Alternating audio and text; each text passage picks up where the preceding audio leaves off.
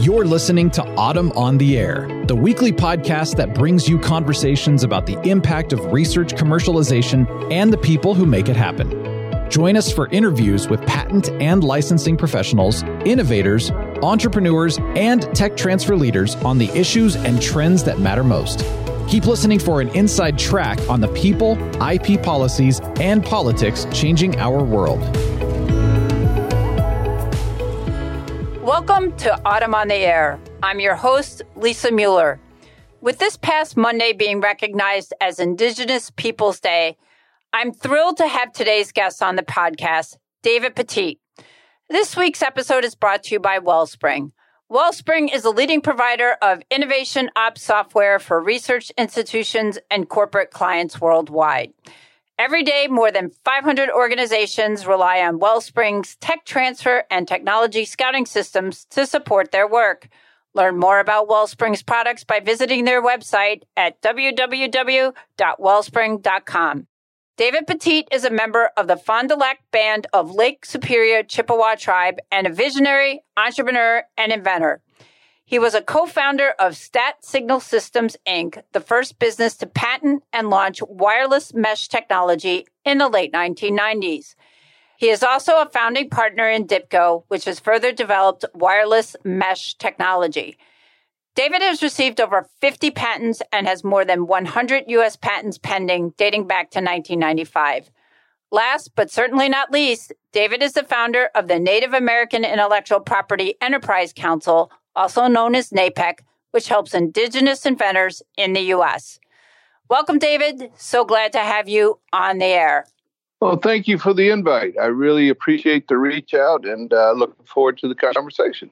Yeah, we're really excited to have you here and on the podcast today. And particularly uh, given the fact that Indigenous Peoples Day is recognized on October 10th and November is Indigenous Peoples Month, I think this is really a great time to highlight and learn about successful tribal organizations and individuals. David, I wanted to learn more about your background. And in doing my research, I found that your father served as the chief of the Red Cliff Chippewa tribe in Wisconsin. Were there any cultural customs or aspects of your ancestry that your father passed on to you as you grew up?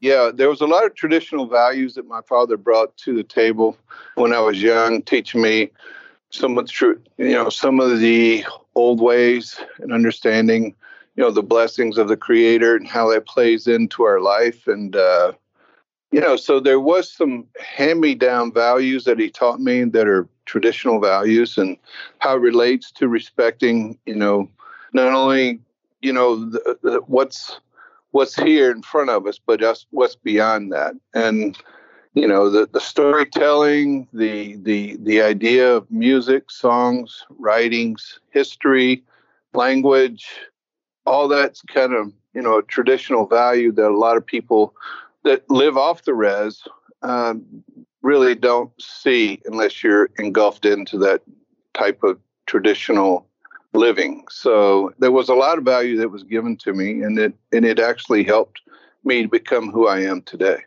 Yeah. So, how would you say that um, that influence uh, contributed to your success as an inventor and ultimately as a patent holder? Oh, it was a huge uh, uplift for me. I mean, the spiritual transitioning to understanding what economic spirituality, how it tied into the creator and how it cr- tried into tied into traditional ways, particularly when you go through the meditation state and you understand, you know, when you go in and you you you kind of take yourself to different levels and you're looking to find answers or you're looking to find you know, ways to make something or improve something, or you're looking to ways to enhance your life or whatever, those values really replicated themselves and helped amplify themselves to be what I call a prolific inventor. Because I can remember there was a lot of times when I would be sitting there trying to come up with an idea or a way to get around a problem that I could immediately just kind of go into some sort of a meditation state and then gradually work my way into the problem and find the solution. So it was very valuable for me. And uh, I think that's a part of inventing that a lot of people don't realize they actually do that, but they actually do that in order to in order, in most cases, in order to find a way to create or to innovate. Yeah, absolutely. Uh, so, how did you get interested in engineering? Were you always interested in it as a child, or was that something that evolved uh, as you got older? Well, I've always been somewhat of a problem solver. Even as a kid, I, I, learned that you know if there's certain things I could do to make something work better or understand how something works to improve it, that was something that I always strived for. Now, you have a large number of patents. I think you have over 50 issued patents and you have 100 that are still pending. Where did you learn about IP and, and how did you ultimately become a patent holder? Well, it's interesting. So, one day I was sitting there and I was reading in a paper about a lady who got stabbed like 21 times at a at a bank ATM machine, and the and the police said she could have survived if she had a way of reaching out or a way of t- you know somebody knowing she was sitting there bleeding, but and and she had died and and at the ATM machine, and her, her two kids survived and her husband, and I thought that was a tragic event, and I said I could. I can actually make something to prevent that from happening. So my first patent I filed was was an ATM security device. Oh wow!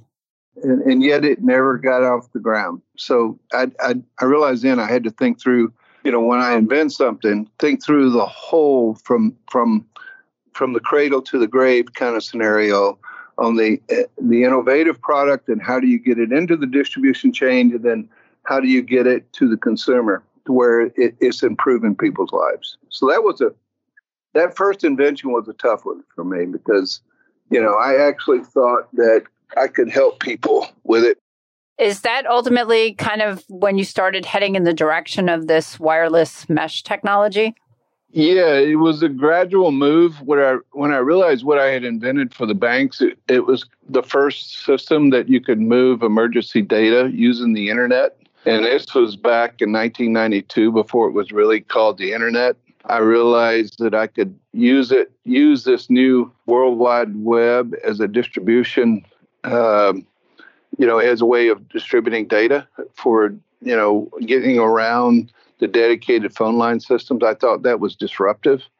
And particularly when you're dealing with 9 11 or life threatening situations, uh, I realized how valuable it was to create a virtual connection using what I called hot terminals. And, and, and those hot terminals were placed at the banks. And and it created an open-ended network that I could use wireless technology just to extend it so I could move data just about virtually over anything. So thus launched the mesh technology, which is uh, wireless mesh technology that's used today.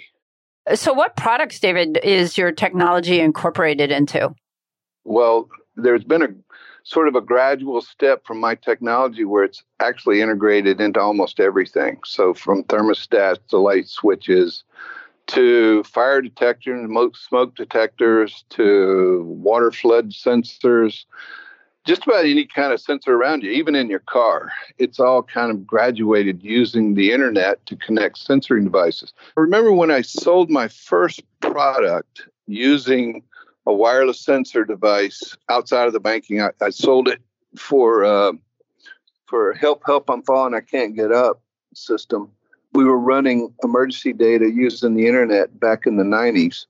And I remember I had to get a UL certificate and flying up to Chicago to meet with Underwriters Laboratory. And they looked at me and said, We knew this was going to happen. We didn't think it was going to happen this soon. And we don't even know how to write the spec to get the fire and burg approval, which is a stamp they have to give for life-threatening, which are the you know life-threatening uh, technology. So they said you're going to have to write the spec for this on how you you're using the internet. And I knew then when I flew back to my to my office, I had something very special.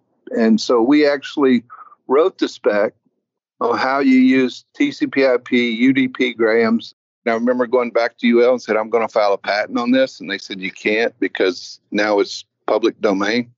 And I said, Well, I'm going to file a patent all around it. So I started filing patents all around what I had developed. And uh, true enough, I mean, it was very evident to me and, and true enough to understand myself that I had something unique and I had something very I think, very disruptive in the in the communication field. And so, you know, I started filing more and more patents on how you can extend the internet, and thus we went more and more to ad hoc networking to create what we call a virtual wire, which would give you the four nines in reliability in wireless communication, which is used today in in a lot of other products and goods sold. Everything from cellular satellite technology now is based on mesh topology. Well, in addition to doing all this work, uh, inventing and filing patents and, and building businesses, um, you also uh, created or founded an organization. And I'm really interested in hearing and learning more about that. Can you tell us what is the Native American Intellectual Property Enterprise Council and how did it come to be? You know, I'm very proud of that organization. I started that organization in 2009 uh, when my father passed away, before he passed away not long ago, uh, he and I had a long conversation, and it's one of those father and son chats you have where you make a commitment. And uh, I had made a commitment to him that I was going to work, find my way to work and help, uh, you know, our our culture, our, our our heritage, and try to see if there's ways I could, prov- you know, provide more assistance to my my relatives and family. One of the things I told my dad was, you know, I'm going to do something unique and different. So the first thing I did when I sold my first when I sold my company to General Electric, I turned around and and put a, a, quite a bit of money aside to found the Native American Inventors Association because I'd realized that there weren't there was no resources or help for Native American people. And traditional people don't really have access to internet. In a lot of remote areas, they don't have access to technology. And so my goal was to go to the USPTO and, and meet and talk with folks and see if I could get some assistance from not only from the USPTO, United States Patent Trademark Office, but also I had connected up with folks at the Bureau of Indian Affairs office in the Department of Interior.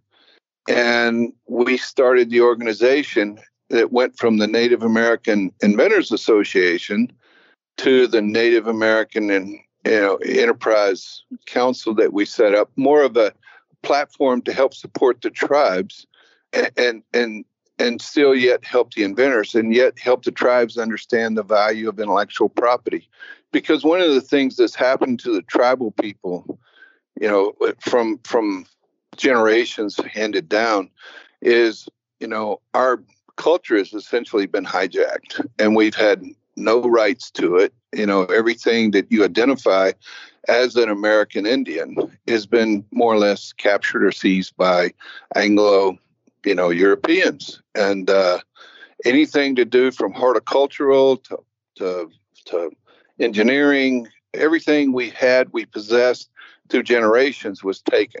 And even our names have been taken. I mean, if you, I mean, my point is, if you look at, I'm going to say the Apache. I mean, how many products out there do you know in America that's named after the Apache? You got anything from weaponry to Apache helicopters. What happened to the Indians is we lost our, our identity, which was hijacked and so, what I try to do with the Enterprise Council, bringing in the IP resources, is re educate the tribes on intellectual property, understanding the value of what it brings in creating new economic streams for tribal people and giving not only more opportunity, but giving people a way to uplift themselves and actually be a contributor in, in not only traditional ways, but outside of the society that they live in.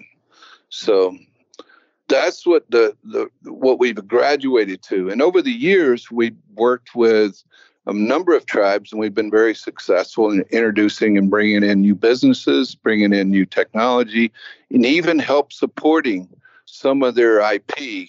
And we've helped in you know tribes go back and look at you know how they could utilize legal resources to recapture some of what was lost. And we've been successful with that, and we've been quite proud of it. And we can't wait to see what the future is going to be for another 10 years or 20 years. That's fantastic. Now, can you tell us in a little bit more detail, maybe some types of assistance that NAPEC offers? We primarily only work with what I call, you know, tribal card holders, people that are actually registered on the reservation or live within the reg, you know, within the community. So one of the prerequisites is that you have to have a card which shows that you are a representative of the tribe. And we help assist them and not only taking their ideas, you know, from a table to a or from a napkin, you know, to actually building a product and helping them assist them get patents. And a lot of times we've helped them in identifying, you know, ways we can work with them to create ways to help them monetize their ideas. And we work with anywhere from companies like with Hasbro Toy Company to GE to across the board. We we have a very good network of people that we plug into that will basically uh, provide a lot of resources for independent inventors within the tribal community. Now, I understand you also have an intellectual property hub. Um, can you tell us when this resource was created and what kind of information can be found on it? And what it is, we call it a tip center. It's a tribal intellectual property resource. And traditionally, we, we set up these hub zones where we work with the tribes where they can have access, particularly if they don't have access to internet we try to bring communication to the tribe. So the tip center is designed to be a resource for remote tribes that are out in the middle of nowhere and, yet they have access. Uh, you have to understand that there's over 640 federally recognized tribes in the United States, and probably 70, 60% of them are in very remote places. And so, what we try to do is provide a resource using the tribal intellectual property centers as a way of so people can go and get assistance. I think the person that I have to give the most credit to as far as helping us launch the tip centers is a gentleman that used to be the former uh, director of the United States Patent Trademark Office. His name is uh, Director Kappos, um, who is no longer there. Mr. Kappos was huge in helping us. And he's the one that actually helped me from the concept of turning it from a Native American Inventors Association to NAPAC, which is the Native American Intellectual Property Enterprise Council. He he said we needed a bigger scope. And he was a big proponent of that. That's really neat. Yeah. So and there's there is those kind of I mean we we see that there's more opportunity create more of a leveling playing field for tribal members. And what we try to do is instill that and say, hey, anybody can create on any kitchen table. You can come up with ideas, products, goods, and services. Let us see if we can uplift the community by bec- becoming a brain trust for innovation within the community. So that's that's one of the things that we're very strong at in helping trying to convince you know communities that there is an opportunity here. So you know and I do a lot of I engage with you know with teachers and schools, and we've actually done inventors you know classes with elementary school folks. And oh, very neat. We've we've actually done inventor, creator, inventor uh, contests in different schools, and uh, we've given prizes out, computers, and it's something the kids look forward to. It's it's an amazing to go through one of those. It's like having a Shark Tank for kids, and it's just amazing. Absolutely. That part of your Native American IP project, which I know is a, another resource your foundation offers. Yes, it is. Working with the with the school system is very important because that's where everything is going to foster from. Absolutely. So we we engage a lot with the school systems. I really love working with the kids. It's a lot of fun. It really is. That's the most rewarding part of my job. Well, NAPAC, you know, we've just you've just mentioned a lot of the really wonderful resources that it provides. Do you have some favorite success stories that have resulted from some of the assistance and programming that it provides? Yeah, we we've worked with a number of tribes, you know, from anywhere in the Dakotas. We, we've helped one tribe out that's very remote tribe, and um, I can't go into it because we still have some NDAs in place.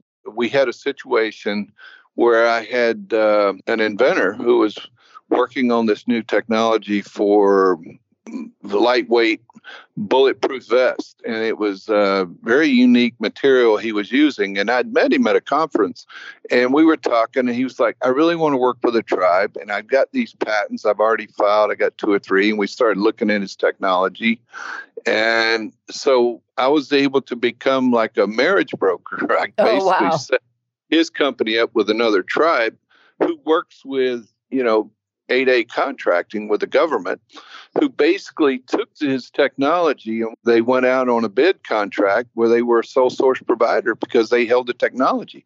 Now, that's the first time a tribe has done that, where they actually hold, they become the top of the pyramid, where they actually own the IP for the contract for the technology that's being built. That's not very common for a tribe to be able to do that become not only the contractor but the sole source provider for the technology. And i was very proud of that because we were able to get the contract and we were able to create jobs and we were able to not only do that but license that technology to european companies so they could build the best. So that's just one of many instances. So, David, as the podcast comes to a close, what would you say are three wishes you hope to see become a reality for NAPEC? The first is you know it is a non-for-profit organization. It is it runs off charity. It gets donations and grants. Uh, we don't make money. Uh, we actually work for the betterment of the tribes. And so my biggest thing is that we could you know sometimes we run short on resources we need more resources more people more staffing uh, would see that ways that we could actually become more of um, expansive so we could actually work with all the tribes. And, and not only from the federally recognized tribes but with state tribes as well. Um, we are a small organization and we try to do our best. Uh, but you know I, I think that for us you know it's it's how can we you know work more efficient and yet be more um, I guess be more successful and and uh, achieving success for the tribes as far as creating, you know, different revenue streams that they can look and grow in the future. Um, the the other thing that I think that I would love to see, if I had my wish, would that the tribes set up their own patent office and um, and set up a central patent office that would be done and yet still have an affiliation with the World Patent Treaty Organization. I would love to see that because we are a country within a country, and and I know that that would be something that would, I think, would have tremendous value not only for for the tribe but also for the United States government. I think that we we would actually be a benefit to help the economy for the U.S. economy if we could plug in and provide another platform of uh, ways that we could work offshore different countries that we could work with uh, within the United States and provide, you know, opportunity not only with the tribes but also with the average American. I think that the tribes, uh, the American Indians, have an opportunity um, that it could be, you know, it, it could be truly unique, providing, you know, ways that uh, tribes could actually work closer together to achieve, you know, more of a positive impact only not only in their in, their world in their economy, but also go beyond that and be a positive for the U.S. economy. Well, that's an absolute great way to end this episode. Uh, thank you so much again, David, for joining us. No, my pleasure. Anytime. I've really enjoyed it. Absolutely. Thank you so much again. Well, that's a wrap for this week's show. Thanks again to this week's sponsor, Wellspring. Catch you next time on the air. I'm your host, Lisa Mueller, signing off. Thanks for listening to AUTM on the Air with Lisa Mueller. Get social with us and share your thoughts. You can tweet us at AUTM or visit us online at AUTM.net. We'll be back next week on the air. Be sure to join us.